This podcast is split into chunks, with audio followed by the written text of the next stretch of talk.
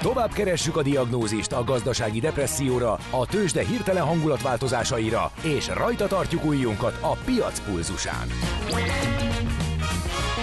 Folytatódik a Millás reggeli, a gazdasági Muppet Show. Ezt most vegye be és nyugodjon meg! A Millás reggeli főtámogatója a Schiller Flotta Kft. Schiller Flotta is rendtakár. A mobilitási megoldások szakértője a Schiller Autó tagja. Autók szeretettel. Köszönjük a hallgatókat, ráfordulunk az utolsó órára, 9 óra 6 perc van így kedd reggel, ez a Millás reggeli, itt a Rádió Café 98.0-án, és itt van Ás Gábor. És itt van Gede Balázs. És itt van a Grampi hallgató. Tényleg? Mit ír? Hát én elneveztem, mert ugye itt látom a korábbi uh, üzeneteit is. Aha. Minden második minden második üzenetében szerepel a szar szócska. Aha. Uh, csak azért nem olvasom nem olvasok vissza a korábbiakat, bár szórakoztató lenne, hogy azért ez nem menjen így ilyen uh, sokszor. Uh, rendszeresen de vannak olyanok is, amiben korábban ne étek bele magatokat az euró erősödésébe. Budaörsön elég a vétel, uh, még mindig elfelejtitek a mm, forintot, az Arctic Monkeys is. Mm, a... Ne lovagolj már azon, hogy eladják a mm, lakásukat az állampapír helyett. E, pusztuljanak a nepperek, ezt mondjuk szerintem a Várkonyinak e, küldte. E, mi ez? Ó, oh, igen. Na mindegy, szóval e, ő is, és egyébként még más, a technikai nehézségek iránt érdeklődnek. E, kér, kitartást kérünk tényleg, kedves hallgatók. E, tényleg az a helyzet, hogy folytatódik, sőt erősödik a terheléses támadás a Rádió Café, illetve a Millás oldalai ellen. Ez sajnos úgy működik. Természetesen minden ilyenkor szokásos intézkedés, illetve a feljelentés is meg, megtevődött, ilyenkor már nem lehet ebből a mondatból jobban kijönni, szóval siker, meg, tette a rádió az ilyenkor szükséges eh, lépéseket, eh, és amikor eh, védekezésre kényszerítenek, akkor az egy erős küzdés. Természetesen minden technikai lehetőséget is megpróbálunk kihasználni arra, hogy az adás zavartalanul folytatódhasson, nem csak itt a 98.0-es frekvencián, hanem a streaming felületeken is, de a minden védekezés ellenére egyre erősebb támadások érnek bennünket, úgyhogy igyekszünk, és tényleg türelmet és kitartást szeretnénk kérni a hallgatóktól. Nos, akkor irány Hollywood, eh, ahogy azt barangoztuk, a 150 évvel ezelőtt született Cukor Adolfról fogunk beszélgetni Katona Csaba történésszel. Szia, jó reggelt! Szervusztok, jó reggelt kívánok! Hát eh, Cukor Adolf eh, szerintem egy olyan figura, akinek a neve ma is rendkívül ismert, főleg Amerikában, de talán Magyarországon is. Más kérdés, hogy össze szokták keverni időről időre George Cukorral, ugye a másik magyar származású hollywoodi mogullal. Igen, milyen kapcsolat van köztük, köztük, igen, igen, volt köztük kapcsolat egyébként, vagy csak név? Ez, ez egy nagyon érdekes történet, eh, ugyanis közvetlen rokonságot nem sikerült kimutatni. Tehát ott kezdődik az egész, hogy George Cukor már Hollywoodban látta meg a napvilágot, vagy a Hollywoodban, New Yorkban látta meg a napvilágot, tehát ő kint született az édesapja viszont nagykállói születésű volt, tehát tulajdonképpen kötődött ahhoz a tájhoz, ahonnan egyébként Adolf cukor is származott, mert hogy Adolf cukor meg ugye Ricsén született, ez az ő szülőfaluja. Ez egy nagyon érdekes történet, hogy ez a hegyaljai vidék, egyáltalán ez a Zemplén, Szabolcs, Szatmár megye, ez, ez milyen szerepet játszhatott Hollywoodban, ugye nagyon sok magyar filmes, relatív nagyon sok magyar filmes erről a vidékről származott, de ezzel együtt nem tudunk róla, hogy közvetlen rokonság lett volna köztük, meg ugye volt egy nemzedéknyi különbség, mert George Cukor, ha nem csal az emlékezetem, akkor egy 20 évvel született, Adolf Cukor utáni bő 20 évvel, tehát mhm. még a 19. század végén, 1899-ben. Hát ami viszont Adolf Cukort illeti, ugye 1873. január 7-én látta meg a napvilágot. És itt nagyon érdemes azon elgondolkodni, hogy ugye falusi zsidó családban született, hogy vajon ha nincs ez a nagy kivándorlási hullám, ahogy ugye Amerika rengeteg ember fogadott magába, de ez különösen igaz volt a kivándorló zsidó családokra, hogy a adott esetben az antiszemitizmus elől is menekültek, de benne volt ebben az is, hogy ott akartak érvényesülni. Ugye egy olyan társadalomban, Amerikában, a korlátlan lehetőségek hazájában, ahol még csak hagyománya sincs a rendi korlátoknak, nálunk azért volt, dacára annak, hogy 1867-től mondjuk ugye már a monarchia révén létrejött a polgári állam. Nos, hogy, hogyha vajon itthon maradnak, mi történt volna velük, mert hát ha valakinek az édesapja szatósboltot működtet, Ricsén, az nem ugyanaz a karrier, mint ugye Hollywoodban filmproducernek lenni, és hogy akkor mondjak egy teljesen másik dolgot, ugye ott van a amerikai maffiának, a Lucky Luciano mellett dolgozó jeles tagja, Meyer Lansky, Igen. aki ugye Grodnóban született 1902-ben, hát ki tudja, mi lett volna belőle ott a Nagy Szovjetunióban. De ez, ezen kár elmérkedni. Amit viszont nagyjából tudni lehet, azért a korai éveket mindig nehéz feltérképezni, hogy ilyen kiemelkedő figurákról is van szó, hiszen ők később váltak kiemelkedővé.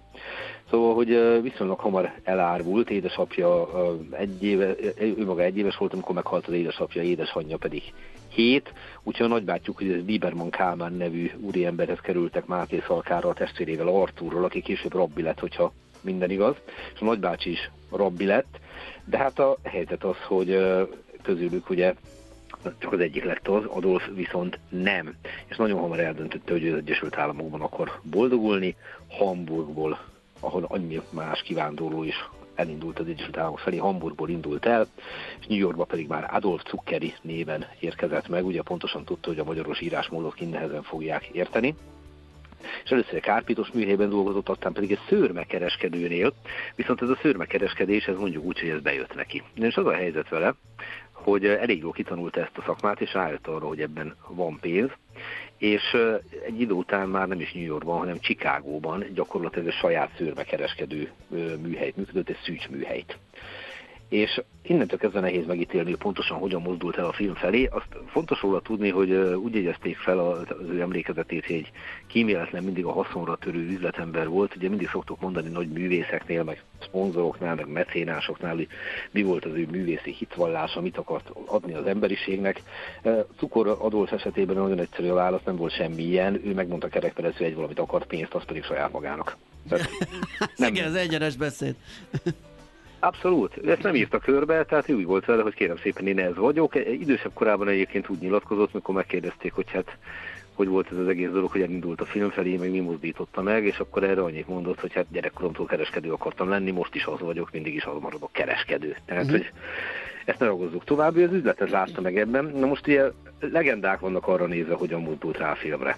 Mert hogy az egyik verzió szerint épp, hogy megérkezett Amerikába, és akkor 20 eh, évesen látott először filmet, és azonnal megérezte, hogy ez remek dolog. Más verziók szerint már a 30 is közelített, amikor először megszólalt a fejében a csengő, hogy hopp, itt van valami biznisz, de a dolognak a lényege, ebben az időben nagyjából úgy néztek filmeket, hogy be kell dobálni néhány centet egy ilyen kis bódéba, és akkor egy néhány perces kezdetleges néma mozgófépet lehetett megnézni. Mert ugye a hang az még nem volt, ugyanakkor pedig ilyen, hogy egész estés film az föl sem merült még ebben, a, ebben az időben. De bárhogy is volt, megérzett valamit, és pedig ő a következőt mondta erről. Abból indult ki, hogy rengeteg bevándorló érkezik Amerikába, ezek egy része pedig egész egyszerűen nem tudott angolul. Tehát a lehetőség az az volt a Néma filmben, hogy az angolul nem tudó tömegek éppen úgy élvezhették ezt a szolgáltatást, mint az angolul tudók nem érte őket nyelvi hátrány. Na most úgy hívták ezeket a kis bódékat, hogy Nickelodeonok, ezek a minifilm színházak.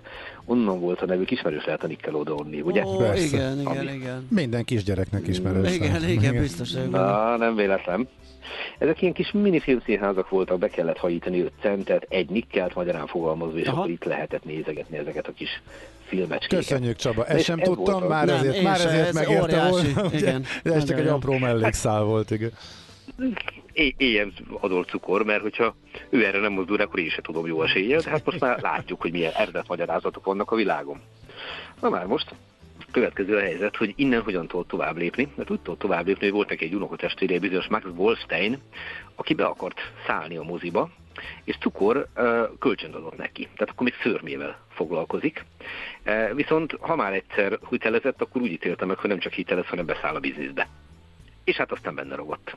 Szövetkezette Markus Lőr nevű filmogullal, és kiépített egy jó kis mozi hálózatot, majd fogta magát és otthagyta a szürmekereskedelmet, az összes létező boltját, mert addigra már volt neki péksége, meg ruhaboltja, meg minden, mindent átalakított mozivá és innentől kezdve egy ilyen mozihálózatot kezdett működtetni. Azzal együtt, hogy volt egy balul sikerült kísérlete is, ugyanis a 900-as évek elején, ugye gondoljunk a technikai haladásnak a rendkívüli hatására az emberekre, vonaszszimulációs gépeket működtetett moziba. Tehát a következőt képzeljük el, beült az ember a moziba, és akkor a vonatfüttyöt, meg az akatolást a hátulról bejátszották, és szemből megjött a vonat, és ez először óriási szenzáció. Zseniális, Tehát, zseniális. Hogy, hogy miért nem éltem én már akkor? Jaj, Igen. de élveztem volna. Ja, micsoda Nickelodeon üzemeltető lettél volna. Hát, hát egyébként szerintem a korabeli emberekre ez brutális hatást Az, gyakorol. az biztos, biztos. Rám, csak még, még most is. Egyébként a kellően jól megcsináljuk, gondoljunk arra, hogy amikor a, az Avatar első része bejött a, a 3D szemüveggel, Uh-huh. amikor már rég túl vagyunk azon, hogy moziba vagyunk, az milyen hatást gyakorolt az emberekre, ugye? Igen, igen. Egy bő tíz évvel ezelőtt. Na, e, egy baj van ezzel, hogy az újdonságvarása általában véve megkopik, tehát ez az üzlet nagyon hamar fellendült, majd nagyon hamar lehanyatlott, ahogy az kell, és aztán ebből elegés lett cukornak. Viszont úgy döntött, hogy elindul egy másik irányba, hagyjuk ezeket a néhány perces filmeket, nem ez a jövő, egész egyszerűen az a jövő, hogy hosszú, egész estés filmeket kell csinálni. Na ilyenekkel még nem nagyon kísérleteztek, de ő fogta magát és behúzta a korszak egyik szupersztárját, Sarah Bernardot, egy Erzsébet királynőről Ó. című filmhez, és ennek a filmnek megvette az amerikai forgalmazási jogát. 40 perces volt a film, ez bőven egész estésnek számított, és a kb. 30 ezer dolláros befektetés 200 ezer fialt. Ez Az elég igen. jó haszon. Hm. Ez elég jó haszon, és Most ekkor, hányban vagyunk, Csaba? igen, 910-es évek elején. 910-es évek. Mhm. Hát az első világháború előtt. Igen, Az igen. első világháború előtt, ugye. Nagyon érdekes a cukor esetében egyébként, hogy ő- az ő egész leginkább úgymond a piacot uraló karrierje az igazából a néma filmre esik. Aztán majd rátérünk erre, hogy milyen hosszú volt az ő élete, meg a pályája, csak ugye itt, ahol ő elindul, az az, az időszak, amikor a filmben még nem igazán lehet beszélni. Sőt, kifejezetten gondot okoz majd az ő vállalkozásánál, amikor a néma filmeket elkezdik kiszorítani a hangos filmek. Hát nagyon sokan, Igen. Sokan buktak meg akkor, igen, igen. Igen, színészek, rendezők, az őt is film, megviselte. stúdiók. Uh-huh. Ő viszont itt még nem tartott, hanem pusztán ott, hogy rájött arra, hogy Sarah Bernard volt a sikerkulcsa, vagy legalábbis ő ezt így gondolta. És alapított egy céget, ez volt a neve, hogy Famous Players in Famous Company, tehát a dolognak a lényege, hogy a sztárokra építette föl a bizniszt. Az volt a dolognak a lényege, hogy mindig kell egy nagy sztár, és ha van egy nagy sztár, akkor egész egyszerűen arra be fognak jönni az emberek, akkor is, ha a film gyenge, akkor is, ha a film rossz, ez nem érdekes, de sztárnak lennie kell. De ez egy úttörő Ez gondolat volt, nem? És igazából ez máig, Abszolút, máig, máig abszolút. tartó stratégia. Abszolút, és ugye rengeteg embernek adott úgymond kettes számú karrier lehetőséget, hiszen a Broadway, a New Yorki Broadway már tele volt sztárokkal, de őket átsábította a filmvilágba. És akkor 914-re a háború kezdetére, ugye Amerikát ez még nem érinti, már évi 30 filmet gyártottak, illetve a Broadway-en pedig nyitott egy mozit, egy mozi palotát, ennek az volt a neve, hogy Standard, és akkor uh, Gloria Svensson-tól Rudolf Valentinoig mindenki nála szerepel. Tehát akkor ő, Ráadásul- ő producer volt, finanszírozó, gyártó Abszolút. és üzemeltető, Abszolút. ugye? De ugye a Abszolút. szakmai dolgokba akkor nem Minden. szólt bele? Tehát vagy a, vagy a rendező is? Vagy Csak hogy milyen szintig? Nem, nem, Az nem. csak a Mhm. siker érdekelte. Ő profikat szerződtetett, és a profikra bízta, hogy mit csinálnak. Aha. Természetesen, ha valami ütközött az ő elképzeléseivel, akkor nemet mondott rá, de alapvetően mással nem foglalkozott. Neki ez volt a elképzelése, hogy új műfajt kell teremteni, egész estés mozit, és hogy azt a nagy nevekkel lehet eladni, amit pedig oly módon is igyekezett előtérbe helyezni ezt az elvet, hogy például a legnagyobb sztárjainak egész egyszerűen megtiltotta, hogy máshol szerepeljenek, olyan szerződést írt alá velük. Mert hogy pontosan tudja, hogy nézők őket akarják látni, és ha őket akarják látni, akkor nála lássák őket, máshol pedig ne. A kizárólagosság, kizárólagosság. Aha. Ezt is ismerjük Pontosan. a mai napig, nagyon fontos, persze, persze. Uh-huh. És ugye ezek a dolgok a vadkapitalizmus idején ekkoriban alakulnak ki. Igen. És akkor volt még egy olyan gondolata, amire azt mondta, hogy na jó, jó, de hát az én filmeimet hol itt vetítik, hol itt vetítik, hát valahogy a filmipart egészében kontrollálni kéne, hogyan lehetne ezt megcsinálni. Hát kiépítette mozi hálózatot is. Mert hogy összeveszett egy befektető társával, ez a befektető társa pedig egy ö, nagyon érdekes figura volt, egy konkrétan úgy hívták az úriembert, hogy William Wadsworth Hodgkinson, akinek nagyon komoly szerepe volt hasonlóan cukorhoz abban, hogy a filmből úgymond ilyen nagyhatalom lett, de Hodgkinsonnak az volt az álláspontja, hogy ö, a producer legyártja a filmet, aztán majd vetítik itt, ott, ott. Ez teljesen másképp képzelte el cukor, az ő álláspontja az volt, hogy mindent kézben kell tartani, egészen odáig, hogy moziüzemeltetés, forgalmazás, minden egyéb. És hát, mivel úgy ítélte meg Hodgkinson, hogy nem ezzel kell foglalkozni a filmproducernek, ezért állítólag azt találta mondani, hogy igazam van, és ha kiraknak a cégből, akkor számomra lesz hely máshol. És igaza lett, kirakták a cégből. És lett hely számára máshol? lehet sikeres repülési vállalkozóként folytatta a pályafutást okay. a későbbiekben, tehát egyébként 20-as évek végére oda jutott, hogy megalapította a Hoskinson Aviation Corporation nevű repülőgépgyártó vállalatot, és aztán repülés cégeket működtetett. E, cukor viszont maradt természetesen Hollywoodban, ahogy azt kell, és hát az ő nevéhez fűződik a Paramount Pictures-nek az alapítása, amit azért hát ne vitassuk el attól, hogy Hollywood történetének egy kiemelkedő ah, hogyne, persze. eseménye. És ugye a stúdió túl voltak tulajdonos váltások, minden egyéb ugye a mai mm. napig remekül működik. Közben egyébként ejtsünk egy szót, bár nem ez a legfontosabb talán az ő életében, a magánéletéről is megnősült, tehát 1897-ben még fiatalon feleségül vette Lotti Kaufmann nevű hölgyet, és ez a házasság a haláláig tartott. Majd a hölgy haláláig 1956-ban halt meg. Tehát az a fajta Tehát ez már, ez már Hollywoodban történt? A, hát a halála, igen, a házasság még nem, 1897-ben vette el a hölgyet, uh-huh. tehát akkor ő hány éves, 20 valamennyi. Tehát még messze van attól, hogy sztárként befusson. Uh-huh. Ezt azért fontos em, em, hangoztatni, mert azt érezték föl róla, hogy az a, az a cukor, aki egy kíméletlen gátlástalan üzletember volt, a magánéletében abszolút kiegyensúlyozott volt. Tehát nem voltak szeretői kapcsolata, ilyen partner kapcsolat, olyan kapcsolat, négy házasság, nyolc házasság, mint Hollywoodban. Ráadásul visszafogottan és szerényen élt, tehát nem szeretett hivalkodni, sőt följegyezték róla, hogy nagyon csemberi, hogy gyorsan tudott surranni, és amikor valakire hirtelen ráköszönt, az illető felát kapott. Először azért, mert valaki ráköszönt a semmiből, utána meg azért, mert rádöbbent, hogy aki ráköszönt, az adott cukor. Igen. És ugye ez, ez így önmagában elgondolkodtató volt. Hát természetesen, hogy beszéltünk róla, azért egyik siker sem tart örökké, tehát cukornál is bekövetkezett az a dolog, hogy ugye a, a sikerek egy idő után elkezdtek úgymond hanyatlani. Itt arra gondolok konkrétan, hogy miközben megcsinálja valóban ezt a komplet birodalmat, egy-két megtorpanás van, az ő életpályának és a sikerei között, de az egyik az első világháború teljesen érthető módon ugye az megroppant minden, minden bizniszt. Viszont ezt oly módon tudja orvosolni, hogy egész egyszerűen egy bank támogatásával kötvényeket bocsájtott ki, külső tőkét kellett el bevonnia, de ennek meg az lett a következménye, hogy osztoznia kellett a befolyáson, ám de több mint 500 mozítót ellenőrzés alatt tartani. És aztán, ami viszont úgy igazából alátett neki, az, ahogy korábban említettem, az a hangos filmnek a megjelenése volt már a 30-as évek elején, és innentől kezdve az ő tényleges irányítói szerepe az kicsit háttérbe szorult, konkrétan a Morgan Bankház tette rá a kezét a Paramount Pictures-re, és egy Bernie Balaban nevű úriember volt az, aki innentől kezdve a tényleges irányítást végezte. Tehát túl, túl, finanszí- túl finanszírozta magát? Tehát túl ki volt feszítve hitelekkel, túl gyors terjeszkedés, és ezért a bankhoz... Meg valószínűleg itt most, itt most nem lépte meg időben azt, hogy a hangos filmre átálljon. Igen, mert ugye elvileg a mozihálózatba be lehetett volna vinni, tehát nem csak gyártott ő, tehát hogy a forgalmazási oldal, Be. ott elvileg ott bejöttek volna a hangos filmek is, nem? És ezt... Be. Hogyha ő maga itt, nem is csinálja. Kell, uh-huh. Itt nekem tippelnem kell azt, hogy tőle egyébként szokatlan módon talán későn ébredt. Tehát mm. ugye azért ne felejtsük, hogy Hollywoodnak az első aranykor a két háború közötti időszak, és azért már konkurens stúdiók, stb. azért szépen elindultak és valószínűleg későn váltott. Na most ez nem és ez nagyon gyors váltás volt, erről számtalan elemzés született, Itt nagyon érdekes üzleti történetek Igen, ma már, voltak ma, akkor. Ma, ma már a műsorban terítékre került a Nokia meg a Kodak esete, eh, mint cégek, akik szintén eh, lemaradtak és el, el eh, lustultak egy kicsit a váltást illetően.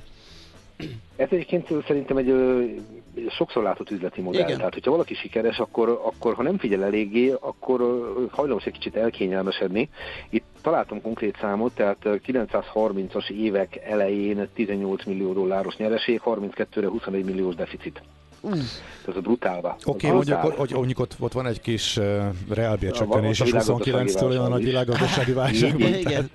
Számoljuk bele, de itt a dolog mégiscsak az, hogy a deficit felé megy el, Persze. és ugye ezért kénytelen tovább lépni. Aha. Viszont a tekintélye meg akkora cukornak, hogy gyakorlatilag, mint nyugalmazott elnök, haláláig ott van a cégnél, és hát egyébek mellett ő az, aki viszont nagyon gyorsan reagál már a második világháború után egy újabb konkurens megjelenésére, ez a televízió. Kitör a pánik, hogy most a televízió a mozikat háttérbe szorítja, erre mit mond? Gyerekek, nem pánikolni kell, beszállni a televízióba. Uh-huh. Csináljunk mi is tévét. Tehát hm ez a fajta nagyon gyors váltás, ez talán egyetlen egyszer nem jött össze neki, és ugye itt megint mondom, kérdéses, hogy a világgazdasági válság mennyire Igen. játszott ebbe szerepet, ezt most nyilván nem látjuk át tisztán.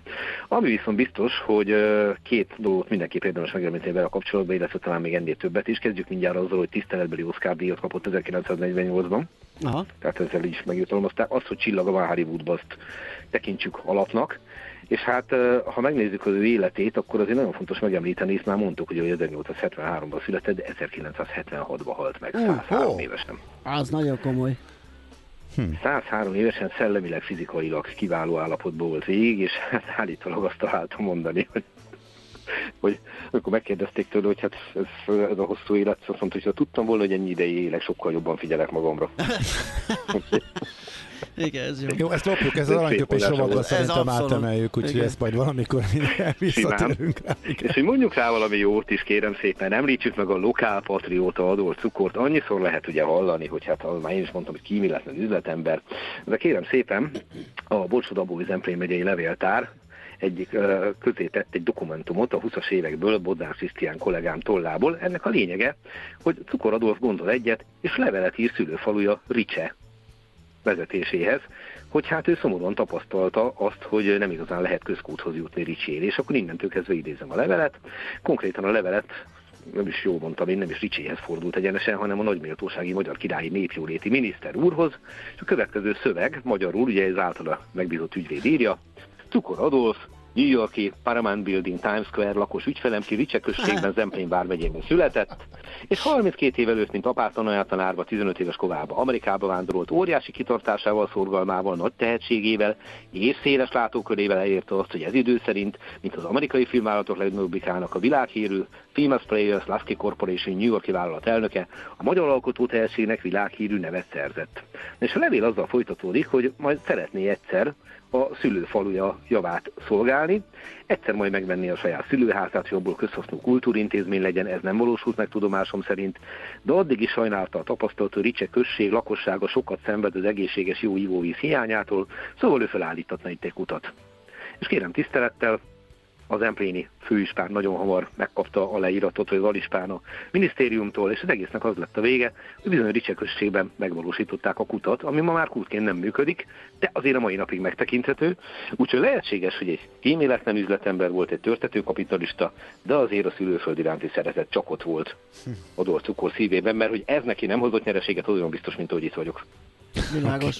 Nagyon klassz, köszönjük szépen, hogy beszélgettünk, illetve hát Nagyon róla. keveset tudtunk róla, igen, és igen. nagyon örülünk, hogy őt is elhoztad A Nickelodeon külön köszönet.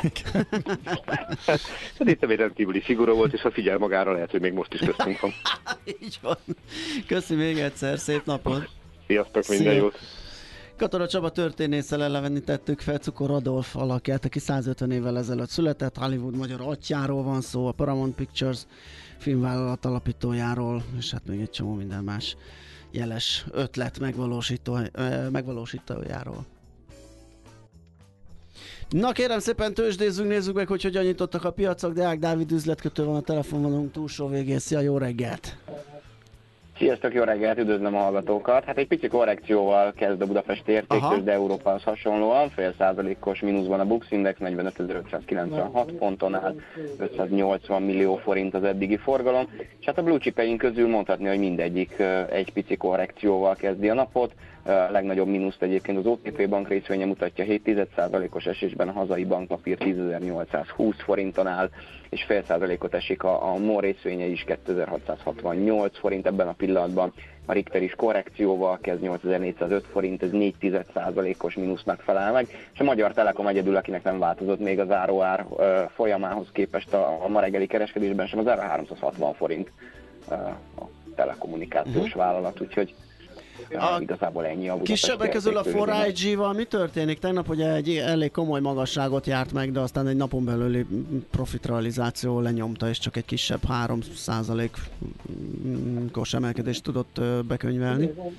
Egyelőre nagy mozgás nem látunk 0,7%-os pluszban a Forágyi 750 forinton 30 milliós forgalom Aha. mellett Egyenlőre most még nem mutat akkora izgalmakat, mint a tegnapi kereskedésben, hát meglátjuk, hogy én azt gondolom, hogy a, a nagy hype lement benne a tegnapi nap, még egy kicsit magasabb forgalommal, de, de már talán kisebb mozgást fogunk ma mai kereskedésben látni.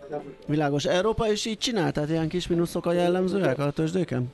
Abszolút, abszolút kis mínuszok jellemzőek a tőzsdéken ha hozzánk hasonlóan, igazából 3 os mínuszban a német DAX index és a londoni FTSE és a párizsi Kakaron teljesít alul 6 os mínuszban, és az amerikai határidős indexek is 1,1 os mínuszban egy, egyben a pillanatban. Európai tőzsdék közül egyedül a spanyol 0,2 os pluszban, mindenki más kis mínusz mutat most jelenleg. Mhm. Mi a helyzet a forinttal?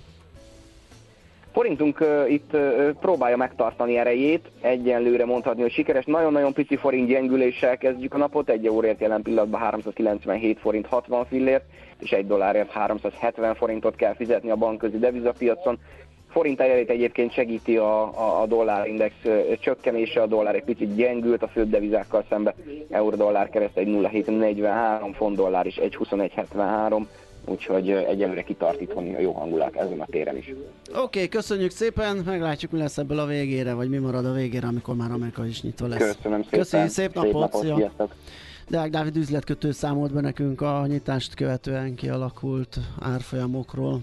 És még egyszer elmondom az elérhetőségeinket, SMS Viber és WhatsApp szám 0636 980 980. Múlt hétvégén volt egy olyan érdekes vicces fejlemény, hogy Maci kollega egy korábbi számot, neki rögzült számot mondott el, és akkor írták hirtelen többen is hallgatók, hogy ja, hát még nekem is az volt benne a telefonomba, még az is előfordul, hogy egy másik helyen a mi aktuális beszélgetésünkre érkező üzenetet olvasnak föl, úgyhogy akinek még a régi szám van benne, akkor írja át, szóval ne automatikusan csak klikkeljetek oda, hogy millás reggeli üzenet, és akkor fog biztosan ideérni, hogyha ezeket a számokat átírjátok, tehát még egyszer 0636 980 980.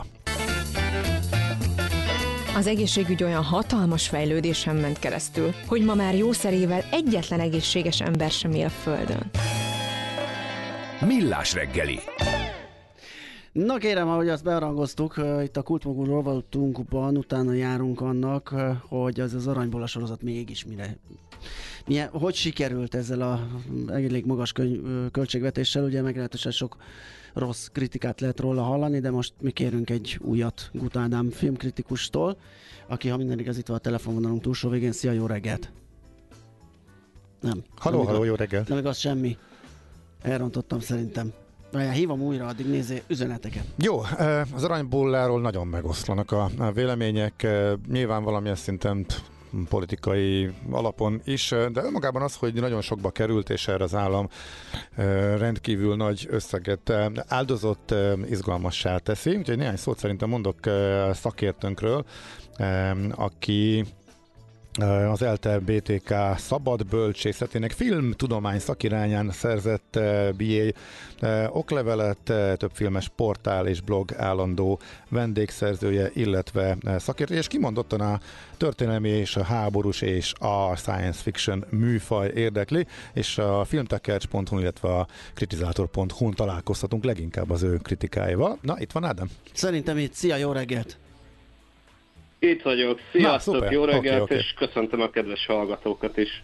Na, hát sok mindent hallottunk az Aranybulla sorozatról. Te hogy látod, hogy hogyan sikerült, mit lehetett volna másképp csinálni, mennyire jó annak, aminek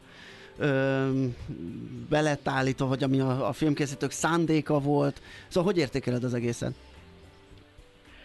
Hát, hogyha úgy kellene értékelnem, mint magyar trónok harca, akkor annak hát Ezt próbáltam elkerülni, mert ez, az, az már kiderült, hogy azért ez annyira nem, nem jött össze. I- igen, igen, de hát ugye az alkotók ezzel promótálták így leggyakrabban, illetve hát Verép Tamás, a fiatal András királyt játszó színész is úgy nyilatkozott, hogy a képi világ, illetve a megvalósítás felveszi a versenyt a trónok harcával, hát attól sajnos nagyon-nagyon messze vagyunk nyilván ennek költségvetési okai is vannak. Én inkább a History Channelnek a műsoraival állítanám párhuzamba, bár azok se feltétlen a legjobbak, leginkább példának állíthatók, de ott is azért az utóbbi időben születtek olyan produkciók, amik már igenis pozitív példaként említhetőek, például a, az amerikai polgárháború tábornokát bemutató Grant című alkotás. Szóval amellett is azt kell, hogy mondanom, azt kell, hogy mondjam, elvérzik. Aha. Hát miért fontosan? Tehát itt most a történelmi hűséget mennyire e, kell, vagy lehet egyáltalán számon kérni a film, vagy pedig egyszerűen e, filmgyártás e, szakmai problémák vannak vele? Mivel itt ugye az alkotók egy dokumentarista játékfilmet készítettek, amit kimondottan edukációs célzattal ö, valósítottak meg. meg Bocs, bocsáss meg, a doku- ez, hogy... ez a kategória egyáltalán, ez a csinált kategória, ez azt jelenti, hogy azt teszünk bele, amit akarunk, és akkor nem lehet semmit számon kérni, hogy ez valóban úgy történt-e. Vagy mit, mit jelent maga ez a fogalom, hogy doku- dokumentarista játékfilm egyáltalán? Ez a dokumentarista játékfilm, ez az említett History Channelnek, illetve a Discovery Channelnek és egyéb ismeretterjesztő csatornáknak így a, a sajátja, amikor a, a szakértők által elmondott tényeket így próbálják vizuálisan és játékfilmes elemekkel megerősíteni, uh-huh. vagyis színészekkel, statisztákkal eljátszatni. Hát itt is valami ilyesmit láthattunk, csak hogyha azt mondjuk valamire, hogy dokumentarista, akkor annak kimondottan követnie kellene a történelmi valóságot, tárgyi kultúra tekintetében aztán pláne. Tehát nem, nem egy gladiátorszerű játékfilmként volt ez beharangozva, szerintem ott se tehetnének meg az alkotók azt, amit akarnának, mindegy. Itt viszont tényleg kiemelt jelentősége lenne annak, hogy amit látunk, az történelmileg hű legyen, de sajnos nem lett az. Erre konkrét példákat is egyébként tudok mondani. Mennyire látványos, hogy egy elég nagy költségvetéssel készült, és én nem láttam a filmet, úgyhogy úgy kell nekem most valahogy bírálatot mondanom, de olyasmiket olvastam, hogy az igazi nagy jelenetek, tehát ami, ami egy ilyen költség, vagy költségesebb megoldás lenne, azok elmaradnak sokat néznek jelentőség teljesen benne, aztán a, a nagy sztorikat inkább a narrátor meséli el, szóval itt, itt mennyiben keveredik a, a spórolás és egyszerre a nagy büdzsé elköltése? Sokszor ráadásul nem is csak a narrátor mondja el a, a dolgokat, hanem egy ilyen háromszori megerősítést is kap a néző, mint hogyha picit hülyére lenne véve, tehát elmondja nekünk a narrátor, elmondja nekünk a történész szakértő, és még a szereplők is akár Aha. a szángvarágják, amit kell. Egyébként képi világát tekintve nem lenne annyira rossz a film. Mondjuk nekem személy szerint nagyon elegem van ebből az úgynevezett középkor filterből, amikor egy ilyen sötét szűrőt ja. húznak rá a képekre, hogy ezt a Ridley Scott is szereti a mennyei királyságban, és akár de csomó filmben ezt láthatjuk, ezt a sötét fűrőt, hogy kicsit, mint hogyha a sötét középkor fogalmára Igen.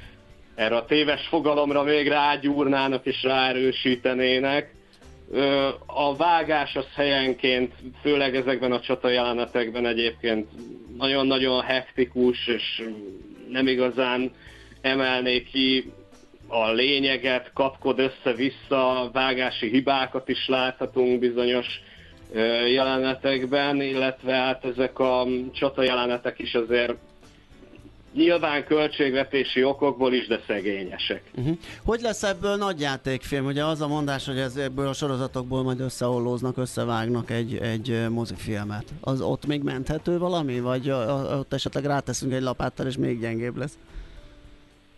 Hát igen, az a szándék, hogy majd ezt mozifilm, nagyjátékfilm formájában is láthatjuk a szakértői vélemények nélkül, ezeket a játékfilmes betéteket egybevágva, és gondolom még azért itt van forgatott anyag, amit esetleg ezekbe nem tettek be, tehát így azért szerintem ez még mindig kevés lenne egy nagy játékfilmhez.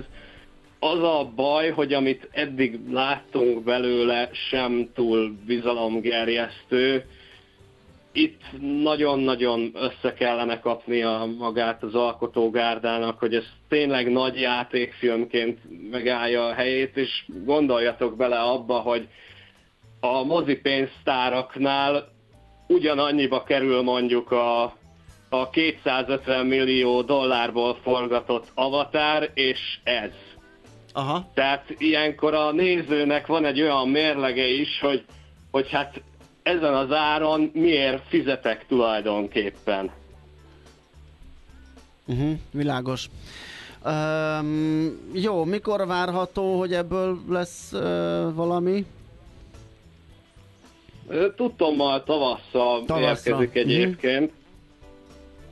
Uh-huh. De ugye előtte érkezik majd márciusban a Hadik című film, és szintén Trill Zsolt főszereplésével, illetve majd az jövőre már, mint az, az is játékfilmként, vagy ebben a narrátoros, történészes dokumentarista játékfilm a hadik konstrukcióban? Az, a Hadik az egyértelműen játékfilm lesz. Én azzal kapcsolatban egyébként bizakodóbb vagyok így a, az előzetes látva, meg eddigi el, előzetes információkat halva. Reméljük, hogy az, az már egy sokkal jobb produkció lesz. Uh-huh. Hát oké, okay, mi is reméljük. Így van. Köszönjük szépen a beszélgetést, szép napot neked! Viszont kívánom, szia. és köszönöm a meghívást. Hello! Szia, szia! Gut Ádám filmkritikussal beszélgettünk, egy picit megnéztük, hogy ez az Aranybulla sorozat, ez hogyan is uh, sikerült uh, filmes szemmel. Több hallgatói régen most akkor áttekerte a számot, úgyhogy uh, ja. volt, volt értelme akkor felhívni igen, a igen, uh, figyelmet, igen. úgyhogy uh, ne menjenek félre azok az üzenetek, amiket nekünk szántatok. Várjuk nagy szeretettel őket továbbra is. Na hát még egy pár percünk maradt, úgyhogy arról fogunk beszélgetni, hogy milyen utánunk. Illetve azt tudjuk, hogy a pont jókor, de hogy kivel, milyen témában, azt Fehér Mariantól fogjuk megkérdezni. Szia, jó reggelt! Jó reggelt, sziasztok! Pont jókor vagyok itt. Pont jókor, abszolút. így van, pont így jókor van. És pont jó kiszámoltuk, hogy még el tud mondani, hogy mi lesz. Na és rábeszélted hajóst a folytatásra tegnap? Nem, abban maradtunk, hogy ő nem rádiózik. Hát pedig láttuk így most ma reggel, ha, és még a tegnapi üzeneteket azért a igény az lenne rá. Nem, ő azt mondta, hogy ő marad a saját kaptafájánál per pillanat. De egyébként uh-huh. ez így volt az elmúlt tíz évben is, hogy többször hívták, meg előtte is, úgyhogy ő neki... Akkor ez volt az egyetlen kirándulás annak idején, 12 Ilyen értelemben, évvel igen, és így, így, tudod, így van egy ilyen kiemelt hely, hogy a Rádió Café a szívében akár, a Aha. rádiózás. Ez volt. Tehát aztán bármi lehet még, de most nem. Aha, oké. Okay. Hát, ha most elgondolkodod. Nem hiszem. Nem hiszem. Nos, akkor viszont mi lesz? Na, viszont ma folytatjuk, és uh, ma a napembere, az Gyarmati Rita uh, tanácsadó szak pszichológus lesz.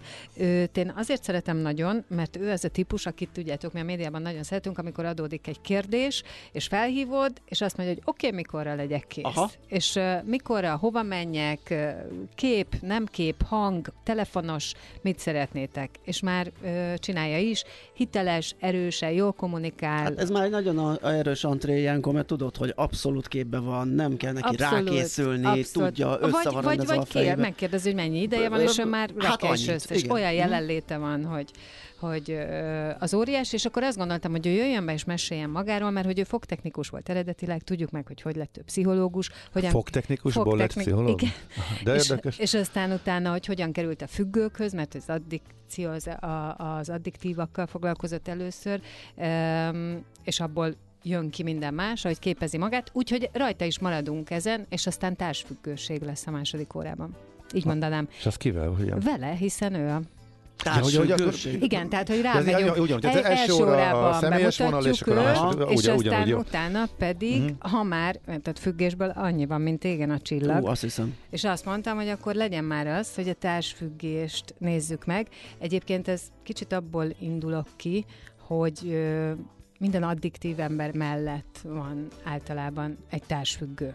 Mert hogy egy addiktív emberrel csak az tud együtt lenni, aki társfüggő is. Ja, hogy az ő párja a társfüggő, Á, mert általában, különben... általában. Tehát aki nem társfüggő, nem, nem, az ott bizt... hagyná, az már lepattanna az, az addiktív ember mellől, igen, ez igen, a mondás? Igen, igen, igen, igen, csak azt hittem, hogy azt mondja, hogy aki nem, nem társfüggő, az a... nem, de értem. igen, tehát, hogy egy addiktív embernek a viselkedése, mondjuk nyilván beszélünk. Az már olyan, hogy csak a társ, olyan... egy, egy társfüggő tud kitartani mellett. Így van.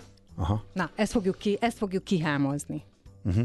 Ez érdekes megközelítés. Abszolút. Igen. Tehát aki nem társfüggő, az rögtön lepattint egy ilyen embert, mert hogy nem Hát lehet hiszen egy ponton túl, Hát hát, az le, addiktív nem ember, tud vele az addiktív embernek, most mondok egy példát, amit egyébként a Ritától hallottam, a ópiát függésnek a, a leges, legfontosabb kritériuma az, az, hogy aszociális és aszexuális lesz egy, egy ilyen típusú ember. Na most Nem egy ez jó a- párosítás. igen, tehát ez egy kapcsolatban mit tud adni, hogyha nem is érdeklet se így, se úgy, és képzeld el, hogy a legtöbb esetben ezek az emberek arról számolnak be, hogy egyébként végig az ő függőségükben, nyilván olyan függőről beszélünk, aki felépült, az ő függőségében végig volt partnere. Uh-huh. Tehát egy olyan, aki ezt Igen, valahogy igen, igen. kiszolgálja, ez- aha. ő pedig valószínűleg a társfüggőnek a függőségének a mienségét, vagy azt, hogy legyen mellettem valaki, azt Aha. szolgál. Tehát itt mindenki kiszolgál, azért az, az alap, hogy mindig mindenki kiszolgál mindenki. Más jellegű függő, függőknél is Nem ez én vagyok a érvényes? Tehát, nem tudom. nem csak elgondolkodtam, hogy, hogy az alkoholistáknál mi a helyzet, mert ott is azért sokan... Tehát, Hát hogy, ott is hogy aki, van, aki, aki aki automatikusan le, azért leél egy életet az alkoholista párja mellett, eh, aki az is, az is alkoholistának számít, hát, aki fél napig józan, és csak minden, és attól még lehet kiváló szexuális életük, még attól elmehetnek kirándulni, meg, meg azért tehát látunk de ilyen példákat is, hogy az is társfüggőnek minősül, ha valaki egy ilyen párkapcsolatban benne marad. Minden, vagy kérdezd meg akkor Hát figyelj, szerintem, hogy ennek so, nagyon sok árnyalata van. És nagyon sok színe. Az biztos. Itt ugye mindig az a kérdés, tehát hogyha valaki sérül, és rosszul érzi magát egy helyzetben, és mégis benne marad, akkor ez miért van? De ezt meg már úgy kinyithatjuk, uh-huh. mert ha megnézed, akkor egy csomó olyan, csak nézzük meg a, a, az embereknek a munkavégzését. Egy csomó ember nem azt csinálja, amit szeret, és szenvedésként éli meg azt a részét az életének, amivel napi 8-10 órát eltölt. Az mi? Na, Világos. Hát akkor, Hm? Oké. Okay. Na, már be milyen is indítottuk csodálatos, a milyen hallgatókat. csodálatos az Már, élet. már most jönnek az üzenetek Már hozzá, most jönnek, így van, van-e olyan ember, aki nem függő? Ez a, Én nem nagyon jó, ismerek nagyon jó. Egyébként innen indulok ki. Na. Majd, hogy nincs, szerintem nincs. Valamire mindenki. te- Lehet hogy, lehet, hogy nem teszi tönkre az életedet, de egy Persze. csomó viselkedésfüggés van. Na, tök Szóval, jó. kedves Köszönöm. Majd finoman ilyen gumicicának hívjuk, ugye azt a, azt a laza függőséget, amit az ember nem akar elengedni, és folyamatosan visszatér hozzá esetleg. Úgyhogy ez lesz. Köszönöm szépen. Nagyon klassz, oké. Okay, Kedves hát mi hallgatók, maradjatok, üzenjetek. A 0636 98 0 98 0. Na, akkor Akinek jó. jobban megy, az mondja. Így Látod? van, mire én elkezdtem volna, és papír segítséget igénybe véve, addig Marian nap, már elmondta pár nap is. meg vagy vele. Oké. Okay. Nagyon köszönjük, Marian, akkor Én is köszönöm nektek. mindjárt Akkor jössz vissza nem sokára. a pont jókor. Ö, mi pedig, nem tudom, maradt egyebünk, nézzünk még üzenetet? Egyetlen egy utolsót percünk gondoltam még így a végére, már csak így lazsálásképpen elmondani, hogy a pocsolya ügyben jött egy ellenvélemény a pocsolya és a tócsa közötti különbség ügyében. Tehát ugye hallgatók meggyőztek, hogy a tócsa az lehet más is, nem, más is nem csak vízből, de egy hallgató föltette a kérdést, hogy a pocsolya is nem csak vízből áll, hanem sárból is. Pocsolyába léptem, sáros lett. Ú, Köszönjük, szépen. szépen. Szerintem Takás Tamás nem sokára megidézzük majd valamelyik ezzel- adásba. Ezzel fejezhetjük be a mai műsor. Így van. Köszönjük a figyelmet, holnap lesz ismét millás reggeli 6-tól fél hétig ismétlés, a maiból fél héttől pedig élő, úgyhogy hallgassatok minket, maradjatok, és hát természetesen jön a pont jókor, azt is hallgassátok, hogy mindent hallgassatok itt a Rádió Cafén, és legyen szép napotok. Sziasztok!